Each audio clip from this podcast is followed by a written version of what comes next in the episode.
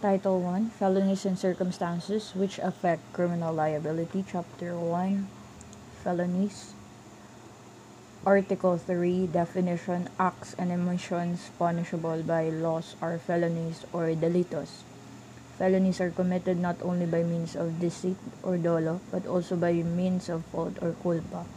There is deceit when the act is performed with deliberate intent, and there is fault when the wrongful act results from imprudence, negligence, lack of foresight, or lack of skill. Felonies defined. Felonies are acts and omissions punishable by the revised penal code, elements of felonies. The elements of felonies in general are number one, that there must be an act or omission. Number two, that the act or omission must be punishable by the revised penal code. Number three, that the act is performed or the omission incurred by means of dolo or culpa. Important words and phrase in Article 3 meaning of the word act. By act must be understood any bodily movement tending to produce some effect in the external world, it being unnecessary that the same be actually produced, as the possibility of its production is sufficient. But the act must be one which is defined by the revised penal code as constituting a felony or at least an overt act of that felony that is an external act which has direct connection with the felony intended to be committed. Example of felony by performing an act A took the watch of B with intent to gain and without the consent of the latter. The act of taking the watch of B with intent to gain constitutes the crime of theft. Only external act is punished. The act must be external because internal acts are beyond the sphere of penal law. Hence, a criminal thought or a mere intention, no matter how immoral or improper it may be, will never constitute a felony. Thus, even if A entertains the idea of killing B, as long as he does not commence the commission of the crime directly by overt act, A is not criminally liable. Meaning of the word omission. By omission is meant inaction, the failure to perform a positive duty which one is bound to do. There must be a law requiring the doing or performance of an act. Example of a felony by omission anyone who fails to render assistance to any person whom he finds in an inhabited place, wounded, or in danger of dying is liable for abandonment of persons in danger. Number two, officer entrusted with collection of taxes who voluntarily fails to issue a receipt as provided by law is guilty of illegal exaction. Number three, every person owing allegiance in the Philippines without being a foreigner and having knowledge of any conspiracy against the government who does not disclose and make known the same to the proper authority is liable for misprision misprision of treason. It will be noted that in felonies by omission, there is a law requiring a certain act to be performed and the person required to do the act fails to perform it. The omission must be punishable by law because there is no law that punishes a person who does not report to the authorities the commission of a crime which he witnessed. The omission to do is not a felony. People versus Silvestre and Atienza. Facts Martin Atienza was convicted as principal by direct participation and Romana Silvestre as accomplice of the crime of arson by the Court of First Instance. On the night of November 25, 1930, while Nicolas de la Cruz and his wife Antonia de la Cruz were gathered together with the appellants here in after supper, Martin Atienza told said couple to take their furniture out of the house because he was going to set fire to it. Upon being asked by Nicolas and Antonia why he wanted to set fire to the house, he answered that it was the only way he could be revenge, revenge upon the people of Masocol who he said had instigated the charge of adultery against him and his co-defendant Romana Silvestra. As Martin Atienza was at that time armed with a pistol, no one dared say anything to him, not even Romana Silvestra who was about a meter away from her co-defendant. Alarmed at what Martin Atienza had said, the couple left the house at once to communicate with the barrio lieutenant Buenaventura Anya as to what they had just heard Martin Atienza say, but they had hardly gone a hundred arms length when they heard cries of fire, fire. Turning back, they saw their homes in flames. The fire destroyed about 48 houses. Romana listened to her co-defendant's threat without raising a protest and did not give the alarm when the latter set fire to the house. Held mere passive presence at the scene of another's crime, mere silence and failure to give the alarm without evidence of agreement or conspiracy is not punishable. Romana Silvestre was acquitted, punishable by law.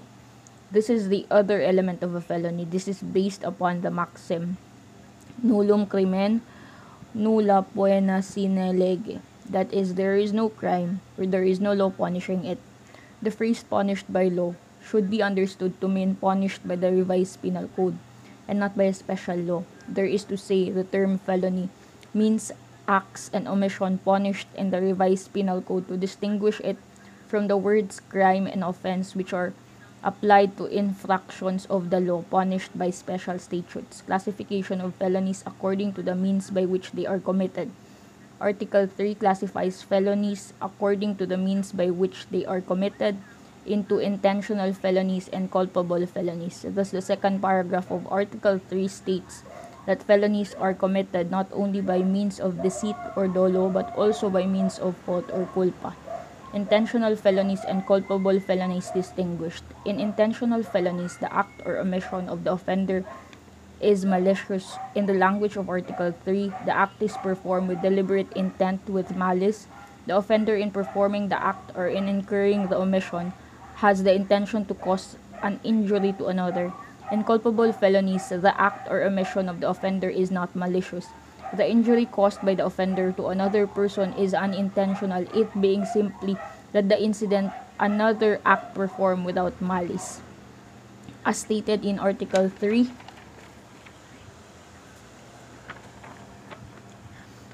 the wrongful act results from imprudence, negligence, lack of foresight, or lack of skill. Felonies committed by means of dolo or with malice. The word deceit in the second paragraph of Article 3 is not the proper translation of the word dolo. Dolus is equivalent to malice, which is the intent to do an injury to another. When the offender in performing an act or in incurring an omission has the intention to do an injury to the person, property, or right of another, such offender act with malice if the act or omission is punished by the revised penal code, he is liable for intentional felony.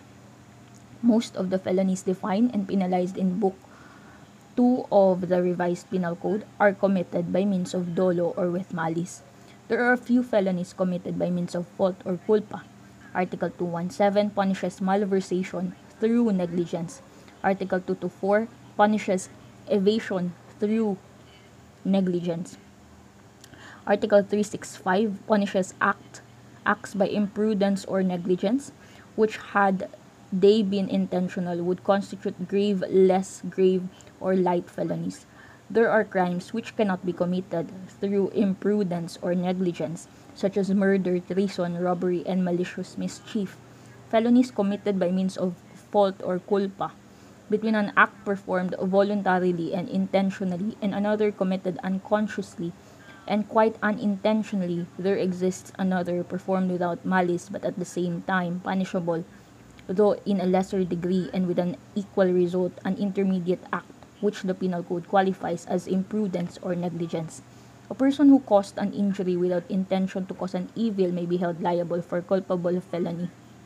The defendant, who was not a medical practitioner, tied a girl, wrapped her feet with rags saturated with petroleum, and thereafter set them up on fire, causing injuries. His defense was that he undertook to render medical assistance in good faith and to the best of his ability to cure her of ulcer. It was held that while there was no intention to cause an evil, but to provide a remedy, the defendant was liable for physical injuries through imprudence.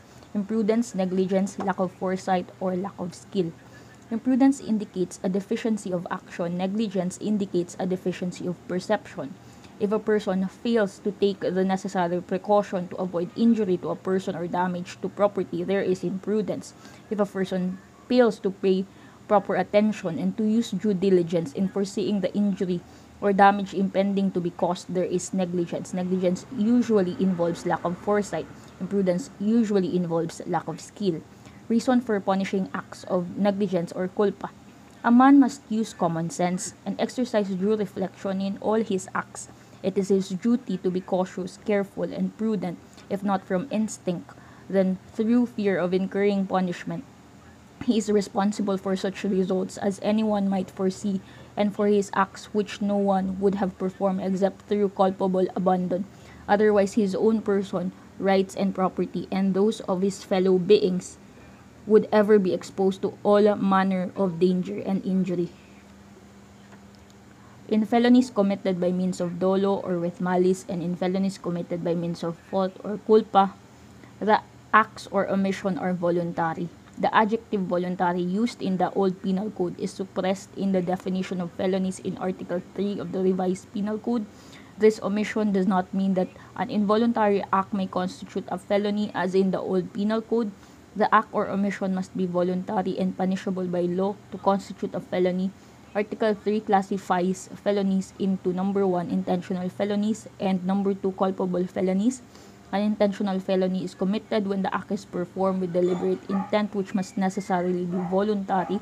On the other hand, inculpable felony which is committed when the wrongful act results from imprudence, negligence, lack of foresight, or lack of skill, the act is also voluntary. The only difference between intentional felonies and culpable felonies is that in the first, the offender acts with malice, whereas in the second, the offender acts without malice. The definition of reckless imprudence in Article 365 says reckless imprudence consists in voluntarily but without malice doing or falling to do failing to do an act from which material damage results. Thus a hunter who seemed to have been to have seen with his lantern something like the eyes of a deer about 50 meters from him and then shot it but much to his surprise on approaching what he thought was a deer, it proved to be his companion, performed a voluntary act in discharging his gun, although the resulting homicide is without malice, because he did not have the intent to kill the deceased. But the hunter, knowing that he had two companions, should have exercised all the necessary diligence to avoid every undesirable accident, such as the one that unfortunately occurred on the person of one of his companions. The hunter was guilty of the crime of homicide through reckless imprudence. A criminal act is presumed to be voluntary. Facts fact prevails over assumption and in the absence of indubitable explanation the act must be declared voluntary and punishable. Acts executed negligently are voluntary. People versus Lopez. Fox Lopez was driving a truck. A girl was crossing the street during a torrential rain. The girl was struck down by the truck during the trial. Lo- Lopez claimed that he had no intention of causing injury to the girl.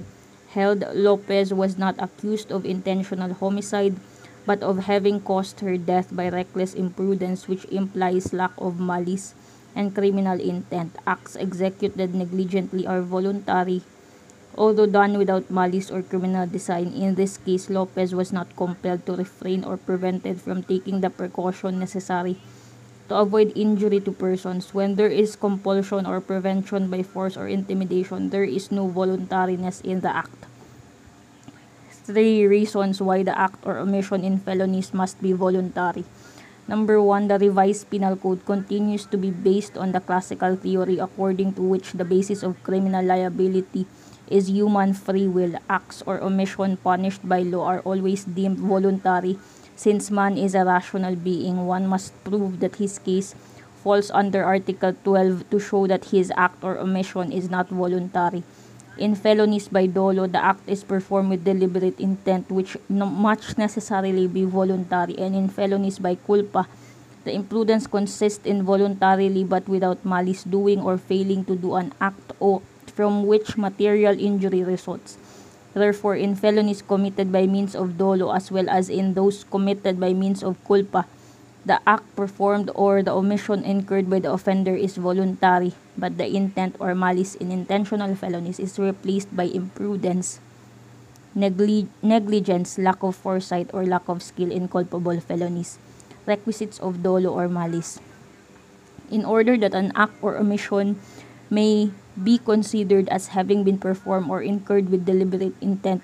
The following requisites must concur. He must have freedom while doing an act or omitting to do it to do an act. He must have intelligence while doing the act or omitting to do the act. He must have intent while doing the act or omitting to do an act. To do the act. Number one, freedom. When a person acts without freedom, he is no longer a human being but a tool. His liability is as much as that of the knife that wounds or of the torch that sets fire or of the key that opens a door or of the ladder that is placed against the wall of a house in committing robbery.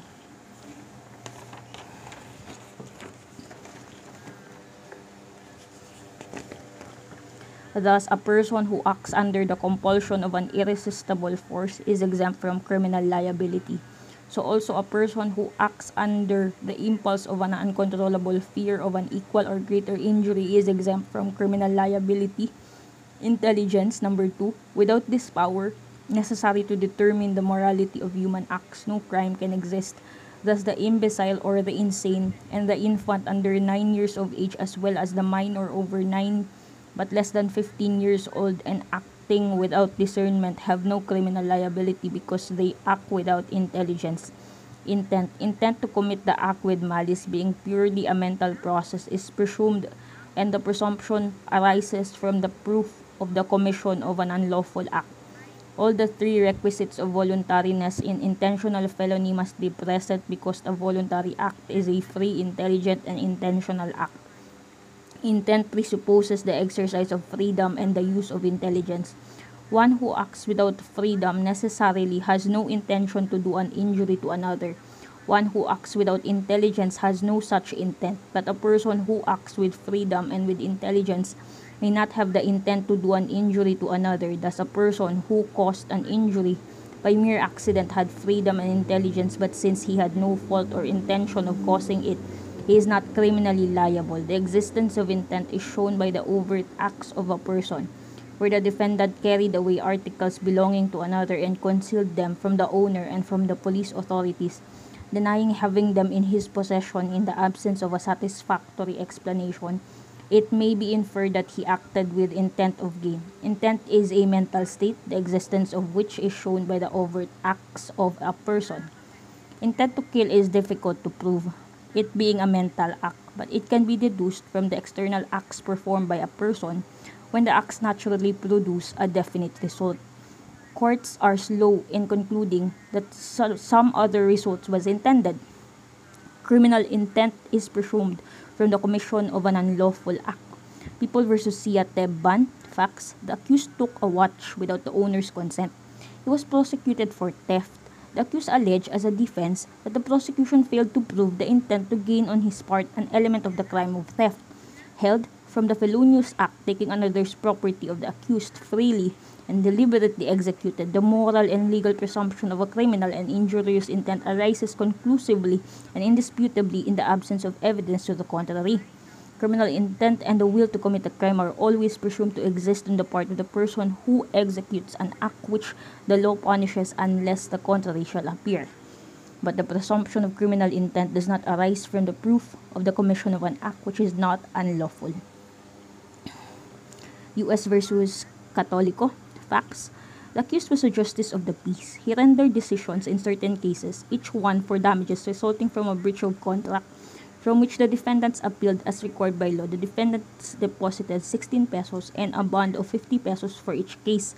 It appeared that the sureties on the said bonds were insolvent and that the defendant did not present new bonds within the time fixed by the accused as justice of the peace. Upon petition of the plaintiffs, the accused dismissed the appeals and ordered said sums attached and delivered to the plaintiffs in satisfaction of the judgment. The accused was prosecuted for malversation, a felony punishable now under Act 217, held the act of the accused in permitting the sums deposited with him to be attached in satisfaction of the judgment rendered by him was not unlawful. Everything he did was done in good faith under the belief that he was acting judiciously and correctly. The act of a person does not make him a criminal unless his mind be criminal. The maxim is actus non facit reum nisi mens sit rea. A crime is not committed if the mind of the person performing to act complained be innocent. It is true that the presumption of criminal intent may arise from proof of the commission of a criminal act, and the general rule is that if it is proved that the accused committed the criminal acts charged, it will be presumed that the act was done with criminal intention and that it is for the accused to rebut this presumption. But it must be borne in mind that the act from which such presumption springs must be a criminal act. In the case at bar, the act was not criminal, where the facts proven are accompanied by other facts which show that the act complained of was not unlawful, the presumption of criminal intent does not arise. There is no felony by dolo if there is no intent. The presumption of criminal intent from the commission of an unlawful act may be rebutted by proof of, of lack of such intent. Thus, a minor who married without parental consent in violation of Article 475 of the Old Penal Code, which punished any minor who shall contract marriage without the consent of his or her parents, was not liable criminally because she proved that she acted without malice. The defendant minor testified that she believed that she was born in 1879, that so her parents gave her to understand ever since her tenderest age, and that she did not ask them concerning her age because they had already given her to to so understand since her childhood. The presumption of malice was rebutted by her testimony. One cannot be convicted under Article 475, similar to Article 350 of the Revised Penal Code, when by reason of a mistake of fact there does not exist the intention to commit a crime. Also, a person who suddenly got up in his sleep left the room with a bolo in his hand, and upon meeting his wife who tried to stop him, wounded her in the abdomen, abdomen and attacked others who tried to stop him. Uh, and attacked others is not criminally liable because his acts were not voluntary for having acted in a dream he had no criminal intent. People versus Beronilla. Facts. The accused was a military major of La Paz, Abra in 1944. He received an order from the regional commander of an infantry Philippine army operating as a guerrilla unit to prosecute Arsenio Borjal guilty of the charge and the recommendation of the jury was approved by the headquarters of the guerrilla unit. For the execution of Borjal, the accused was prosecuted for murder. The accused acted upon orders of superior officers which turned out to be illegal. As a military subordinate, he could not question the orders of his superior officers. He obeyed the orders in good faith without being aware of their illegality without any fault or negligence on his part. Held criminal intent was not established. To constitute a crime, the act must except in certain crimes made such by statute be accompanied by a criminal intent or by such negligence or indifference to duty or to consequences as in law is equivalent to criminal intent. Mistake of fact. While ignorance of the law excuses no one from compliance therewith, or ignorantia legis non excusat, ignorance or mistake of facts relieves the accused from criminal liability, or ignorantia facti excusat. Mistake of fact is a misapprehension of fact on the part of the person who caused injury to another. He is not, however, criminally liable because he did not act with criminal intent. An honest mistake of fact destroys the presumption of criminal intent which arises upon the commission of a felonious act. Requisites of mistake of facts as a defense. Number one, that the act done would have been lawful had the facts been as the accused believed them to be. Number two, that the intention of the accused is performing in performing the act should be lawful. Number three, that the mistake must be without fault or carelessness on the part of the accused. Lack of intent to commit a crime may be inferred from the fact, facts of the case. The defendant swore to Civil Service Form number 1 before a notary public that he was never accused of a violation of any law before any court or tribunal, when in truth and in fact he had been charged with the offense of unjust vexation in a criminal case before the justice of the peace court.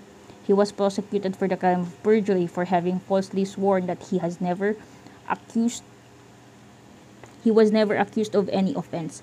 When he testified in his defense, the defendant claimed that he answered no to the question whether he had been accused of a violation of any law because he relied on the opinion of the provincial fiscal that unjust vexation does not involve moral turpitude and he thought it was not necessary to mention it. In the civil service form number 1 it appeared that he had been previously prosecuted twice for perjury for having answered no to the same question and he was acquitted in one case and the information in the other was dismissed. It was held that in view of the factual background of the case, the act of the defendant in answering no to the question can be considered only as an error of judgment and did not indicate an intention to commit the crime of perjury. The defendant was not liable for the crime of perjury because he had no intent to commit the crime. In mistake of facts, the act done would have been lawful had the facts been as the accused believed them to be. In other words, the act done would not constitute a felony had the facts been as the accused believed them to be. Thus, in the case of U.S. versus Peñalosa and People versus Beronilla, Supra, the accused in the first case believed that she was already of age when she contracted marriage, and the accused in the second case believed that the orders of his superior official officer were illegal, were legal. Had they been the real facts, there would not be any felony committed, even if they were not the real facts, since the accused acted in good faith, they acted without intent, hence their acts were involuntary. In mistake of fact, the act done by the accused would have constituted number one, a justifying circumstances under Article 11, number two, an absolutory cause such as the contemplated such as that contemplated in Article 247, Paragraph 2, or number 3, an involuntary act. U.S. versus Achong, 15 Phil 488. Fax Achong was a cook in Fort McKinley. He was afraid of bad elements. One evening before going to bed, he locked himself in his room by placing a chair against the door. After having gone to bed, he was awakened by someone. Trying to open the door, he called out twice, Who is there? But received no answer. Fearing that the intruder was a robber, he leaped from his bed and called out again, If you enter the room, I will kill you. But at that precise moment, he was struck by the chair eh, that had been placed against the door, and believing that he was being attacked, he seized the kitchen knife and struck and fatally wounded the intruder who turned out to be his roommate. Held Achong must be acquitted because of mistake of fact. Had the fact been as Achong believed them to be, he would have been justified in killing the intruder under Article 11, Paragraph 1 of the Revised Penal Code, which requires to justify the act that there be, number 1, unlawful aggression on the part of the person killed, number 2, reasonable necessity of the means employed to prevent or repel it, and number 3, lack of sufficient provocation on the part of the person defending himself. If the intruder was really a robber, forcing his way into the room of Achong, there would have been unlawful aggression on the part of the intruder. There would have been a necessity on the part of Achong to defend himself and or his home. The knife would have been a reasonable means to prevent or repel such aggression, and Achong gave no provocation at all. Under Article 11 of the Revised Penal Code, there is nothing unlawful in the intention as well as in the act of the person making the defense. People versus Oanis, 74 Phil 257. Facts. Chief of Police Oanis and his co-accused Corporal Galanta were under instructions to arrest Juan Balagtas, a notorious criminal, and escape convict and if overpowered to get him dead or alive. Proceeding to the suspected house, they went into a room and on seeing a man sleeping with his back towards the door, simultaneously fired at him with their revolvers without first making any reasonable inquiry as to his identity. The victim turned out to be an innocent man, Tecson, and not the wanted criminal held both accused are guilty of murder. Even if it were true that the victim was a notorious criminal, the accused would not be justified in killing him while the latter was sleeping. In apprehending even the most notorious criminal, the law does not permit the captor to kill him. This only when the fugitive from justice is determined to fight the officer of the law or trying to capture him, that killing him would be justified. The mistake must be without fault or carelessness on the part of the accused. Achong case and Oanis case distinguished. In the Achong case, there is an innocent mistake of fact without any fault or carelessness on the part of the accused. Because having no time or opportunity to make any further inquiry and being pressed by circumstances to act immediately, the accused had no alternative but to take the facts as they then appeared to him, and such facts justified his act of killing the deceased. In the Oanis case, the accused found no circumstances whatever which would press them to immediate action. The person in the room, being then asleep, the accused had ample time and opportunity to ascertain his identity without hazard to themselves and could even effect a bloodless arrest if any reasonable effort to that end had been made, as the victim was unarmed. This indeed is the only legitimate course of action for the accused to follow even if the victim was really Balagtas as they were instructed not to kill Balagtas at sight but to arrest and to get him dead or alive only if resistance or aggression is offered by him Hence, the accused in the Oanis case were at fault when they shot the victim in violation of the instructions given to them. They were also careless in not verifying first the identity of the victim. Lack of intent to kill the deceased because his intention was to kill another does not relieve the accused from criminal responsibility. That accused made a mistake in killing one man instead of another cannot relieve him from criminal responsibility, he having acted maliciously and willfully in mistake of fact, the intention of the accused in performing the act should be lawful. Thus, in error in personae or mistake in the identity of the victim, the principle of mistake of fact does not apply. Example, a, one, a wanted to kill B by shooting him with a pistol, thinking that the person walking in dark alley was B. A shot the person. It turned out that the person killed was C, the brother of A. A had no intention to kill C since the act and intention of A in firing his pistol are unlawful. A cannot properly invoke the principle of mistake of fact in his defense. No crime of resistance when there is a mistake of fact. One who resists an arrest, believing that the peace officer is a bandit, but who submits to the arrest immediately upon being informed by the peace officer that he is a policeman, is not guilty of the crime of resistance to an agent of the authorities under Article 151 of the Revised Penal Code because of mistake of fact.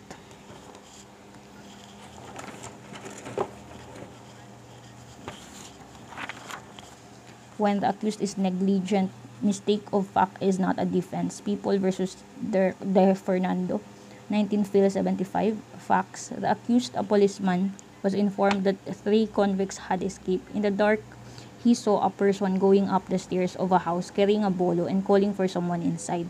The daughter of the owner of the house was at that time with the accused, who fired a shot in the air. As the unknown person continued to ascend the stairs and believing that he was one of the escaped convicts, accused fired directly at the man who turned out to be the nephew of the owner of the house, held he is guilty of homicide. Through reckless negligence, the victim called for someone in the house. That fact indicates that he was known to the owner of the house. The accused should have inquired from the daughter of the owner of the house as to who the unknown person might be. The defense of mistake of fact is untenable when the accused is charged with a culpable felony in mistake of fact, what is involved is lack of intent on the part of the accused. In felonies committed through negligence, there is no intent to consider as it is replaced by imprudence, negligence, lack of foresight, or lack of skill. Criminal intent is necessary in felonies committed by means of dolo. Criminal intent is necessary in felonies committed by means of dolo because of the legal maxims. Actus non facit reum nisi mens sit rea, the act itself does not make a man guilty unless his intention were so. Acts, actus me invito factus non est meus actus. An act done by me against my will is not my act.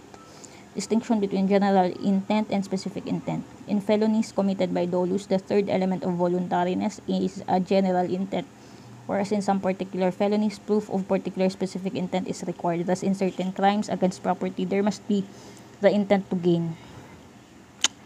Intent to kill is essential in frustrated or attempted homicide. In forcible abduction, the specific intent of lewd designs must be proved. When the accused is charged with intentional felony, absence of criminal intent is a defense.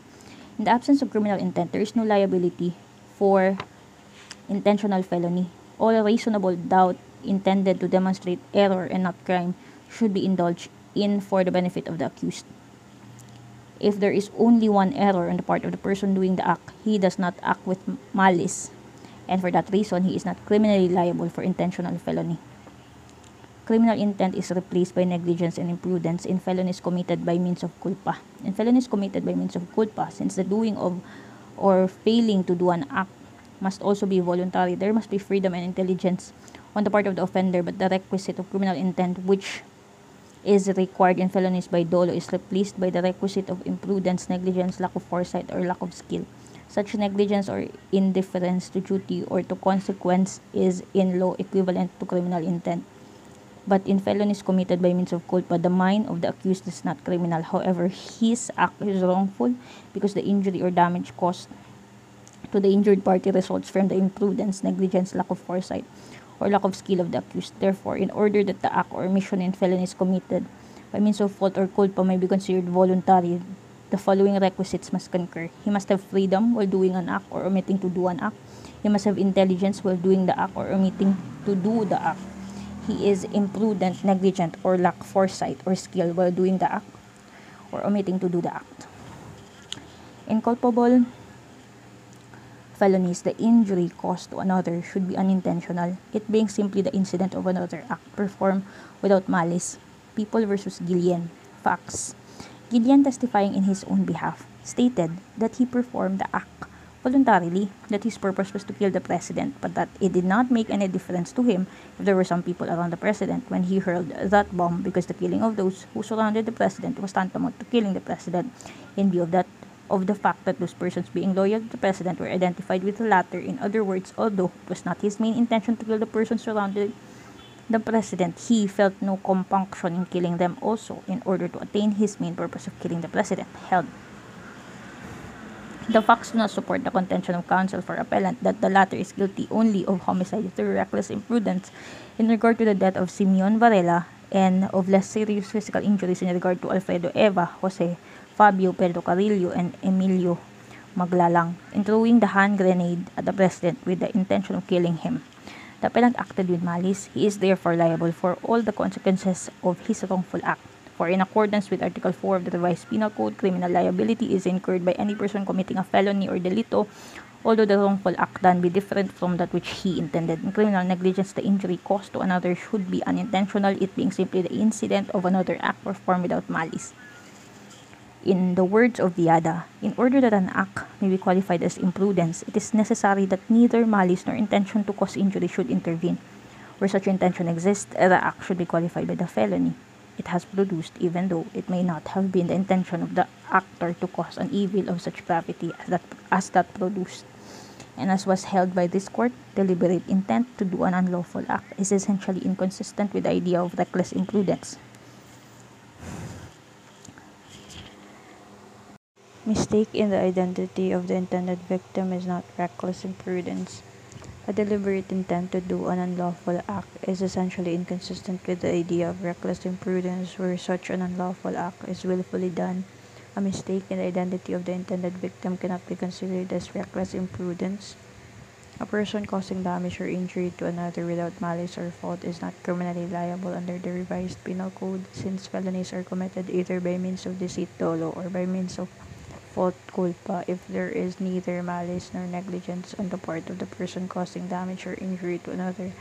He is not criminally liable under the revised penal code. In such case, he is exempt from criminal liability because he causes an injury by mere accident without fault or intention of causing it. Illustration Three men, Ramo, Ramos, Abandia, and Catangay, were hunting deer at night. Ramos carried a lantern fastened to his forehead. Abandia and Catangay were fol- following him. They saw a deer. Catangay, whose gun was already cocked and aimed at the deer, stumbled against an embankment which lay between him and Ramos. His gun was accidentally discharged, hitting and killing Ramos. It was held that Catangay was not criminally liable because he had no criminal intent and was not negligent. The act performed must be lawful. In the foregoing illustration, the act of aiming the gun at the deer while hunting is lawful, is lawful, it not being prohibited by any law. But the act of discharging a gun in a public place is unlawful. That's Article 155 of the Revised Penal Code. In such case, if a person is injured as a result of the discharge of the gun, the one discharging it in public place is criminally liable for the injury caused.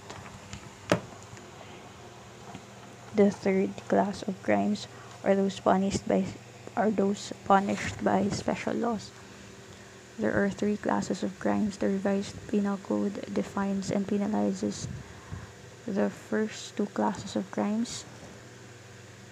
Number one, the intentional felonies. Number two, the culpable felonies. The third class of crimes are those defined and penalized by special laws which include crimes punished by municipal or city ordinances. Dolo is not required in crimes punished by special laws. When a crime is punished by a special law, as a rule, intent to commit the crime is not necessary. It is sufficient that the offender has the intent to perpetrate the act prohibited by the special law. Intent to commit the crime and intent to perpetrate the act must be distinguished. A person may not have consciously intended to commit a crime but he did intend to commit an act, and that act is by the very nature of things the crime itself.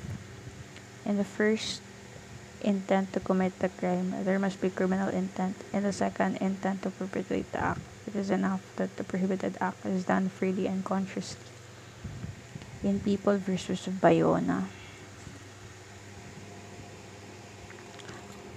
facts defendant was driving his automobile on a road in front of electoral precinct number 4 in barrio of De Aranguel, Pilar Capiz. He had a revolver with him. He was called by his friend Jose de Benliro. He alighted from his automobile and approached him to find out what he wanted. He did not leave his revolver in the automobile because there were, were many people in the road in front of the polling place and he might lose it. He was within the fence surrounding the polling place when Jose E. Desiderio, a representative of the Department of the Interior, took possession of the revolver defendant was carrying. The Solicitor General was for his acquittal, held the law which defendant violated is a statutory provision and the intent with which he violated is immaterial. It may be conceded that defendant did not intend to intimidate any elector or to violate the law in any other way, but when he got out of his automobile and carried his revolver inside of the fence surrounding the polling place, he committed the act complained of, and he committed it willfully. The election law does not require for its violation that the offender has the intention to intimidate the voters or to interfere otherwise with the election. The rule is that in acts mala in se, there must be a criminal intent, but in those mala prohibita, it is sufficient if the prohibited act was intentionally done. Since the election code prohibits and punishes the carrying of a firearm inside the polling place, and that person did the prohibited act freely and consciously, he had the intent to perpetrate the act. No intent to perpetrate the act prohibited if a man with a revolver merely passes along a public road on election day within 50 meters of a polling place, he does not violate the provision of the law in question because he had no intent to perpetrate the act prohibited. And the same thing would be true of a peace officer in pursuing a criminal, nor would the prohibition extend to persons living within 50 meters of a polling place who merely clean or handle their firearms within their own residences on election day as they would not be carrying firearms within the contemplation of the law. In those crimes punished by special law, the act alone, irrespective of its motive, constitutes the offense. U.S. versus Siy Cong Bieng et al. Fax Co Kong, while in charge of a appellant's store and acting as his agent and employee, sold in the ordinary course of business coffee which had been adulterated by the admixture of peanuts and other extraneous substances. Question whether a conviction under the Pure Food and Drugs Act number 1655 of the Philippine Commission can be sustained where it appears that the sale of adulterated food products was made without guilty knowledge of the fact of adulteration held while it is true that as a rule and on principles of obstruct justice, men are not and should not be held criminally responsible for acts committed by them without guilty knowledge and criminal or at least evil intent. The courts have always recognized the power of the legislature on grounds of public policy and compelled by necessity the greater master of things to forbid in a limited class of cases the doing of certain acts and to make their commission criminal without regard to the intent of the doer. It is notorious that the adulteration of food products has grown to proportions so enormous as to menace the health and safety of the people. Ingenuity keeps peace with greed, and the careless and heedless consumers are exposed to increasing perils. To redress such evils is a plan, plain duty but a difficult task. Experience has taught the lesson that repressive measures which depend for their efficiency upon proof of the dealer's knowledge of his intent to deceive and defraud are of little use and rarely accomplish their purposes. Such an emergency may justify legislation which throws upon the seller the intent the entire responsibility of the purity and soundness of what he sells and compels him to know and to be certain reasons why criminal intent is not necessary in crimes made by made such by statutory enactment The accused was charged with a violation of Section 1 of Act Number 1696 of the Philippine Commission which punishes any person who shall expose to public view any flag, banner, emblem, or device used during the late insurrection in the Philippines. Even if the accused acted without criminal intent, the lower court convicted him. In affirming the judgment of conviction of the lower court, the Supreme Court said the display of a flag or emblem used particularly within a recent period by the enemies of the government tends to incite resistance of governmental function and insurrection against governmental authority just as effectively if made in the best of good faith as if made with the most corrupt intent. The display itself without the intervention of any other fact is the evil. It is quite different from the large class of crimes made by such commando or by statute in which the injurious effect upon the public depends upon the corrupt intention of the person perpetrating the act. If A discharges a loaded gun and kills B, the interest which society has in the act depends not upon B's death but upon the intention with which A consummated the act. If the gun was discharged intentionally with the purpose of accomplishing the death of B, then society has been injured and its security violated. But if the gun was discharged accidentally on the part of A, then society, strictly speaking, has no concern in the matter even though the death of B results. The reason for this is that A does not become a danger to society and its institution until he becomes a person with a corrupt mind. The mere discharge of the gun and the death of B does, do not of themselves make him so. With those two facts must go to the corrupt intent to kill. In the case at bar, however, the evil to society and to the government does not depend upon the state of mind of the one who displays the banner, but upon the effect which that displays has upon the public mind. In the one case, the public is affected by the intention of the actor into in the other by the act itself. When the doing of an act is prohibited by a special law, it is considered that the act is injurious to public welfare and the doing of the prohibited act is the crime itself. Good faith and absence of criminal intent, not valid defenses in crimes punished by special laws.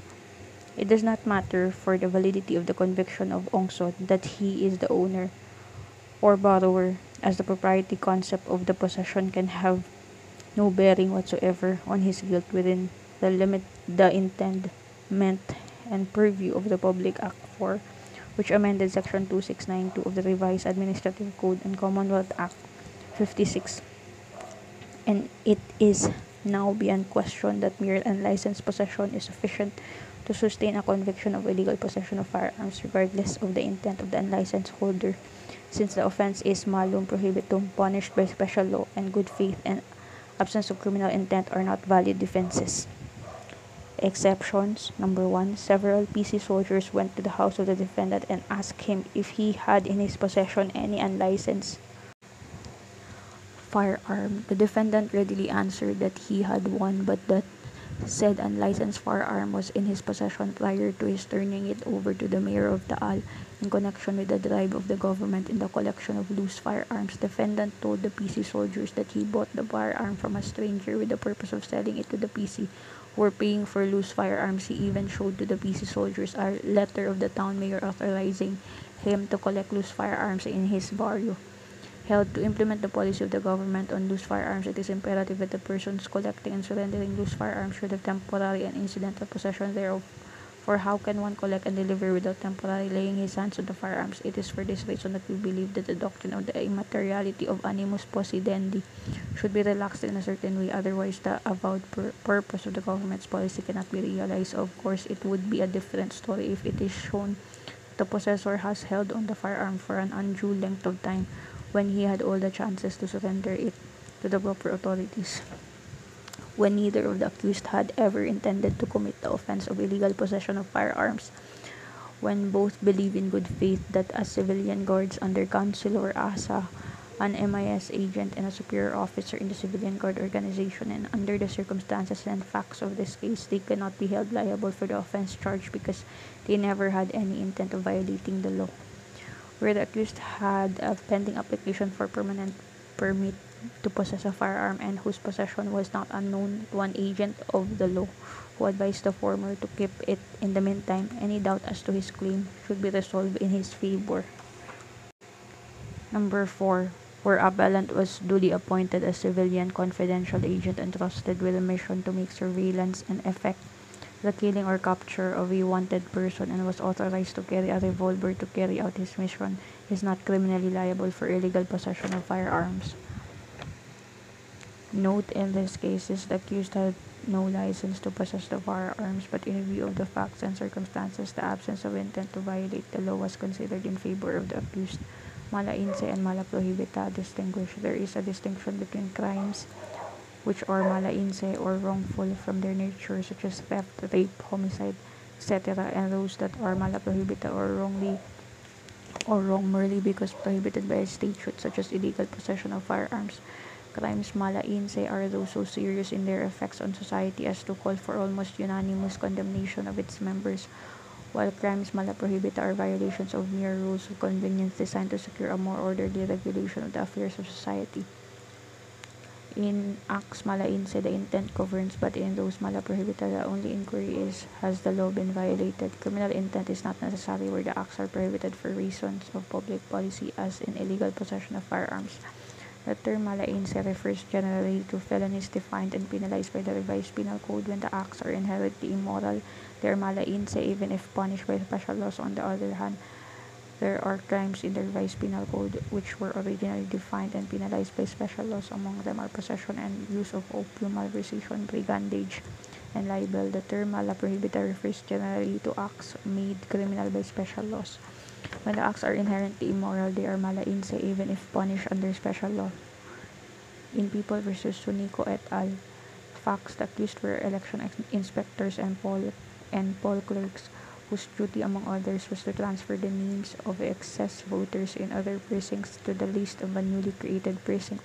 Several voters were omitted in the list because their names were not in the list. Some of them were not allowed to vote. The accused were prosecuted for violation of Section 101 and 103 of the revised election code. The accused claimed that they made the omission in good faith. The trial court seemed to believe that, notwithstanding the fact that the accused committed in good faith the serious offense charged, the latter are criminally responsible. Therefore, because such offense is malum prohibitum and consequently the act prosecuting the same need not be committed with malice of, or criminal intent to be punishable. Held the acts of the accused cannot be merely mala prohibita, they are mala per se. The omission or failure to include the voter's name in the registry list of voters is not only wrong because it is prohibited, it is wrong per se because it disenfranchises a voter and violates one of his fundamental rights. Hence, for such act to be punishable, it must be shown that it has been committed with malice. There is no clear showing in the instant case that the accused intentionally, willfully, and maliciously omitted or failed to include in the registry list of voters the names of those voters. They cannot be punished criminally. The revised election code, as far as its penal provisions are concerned, in a special law, it being not a part of the revised penal code or its amendments, intend intent distinguished from motive. Motive is the moving power which impels one to action for a definite result.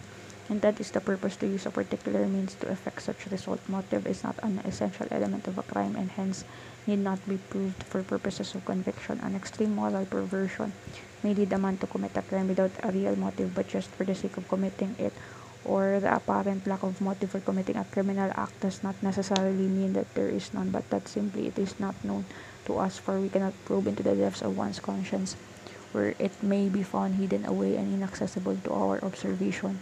One may be convicted of a crime whether his motives appear to be good or bad, or even though no motive is proven, a good motive does not prevent an act from being a crime. In mercy killing, the painless killing of a patient who has no chance of recovery, the motive may be good, but it is nevertheless punished by law.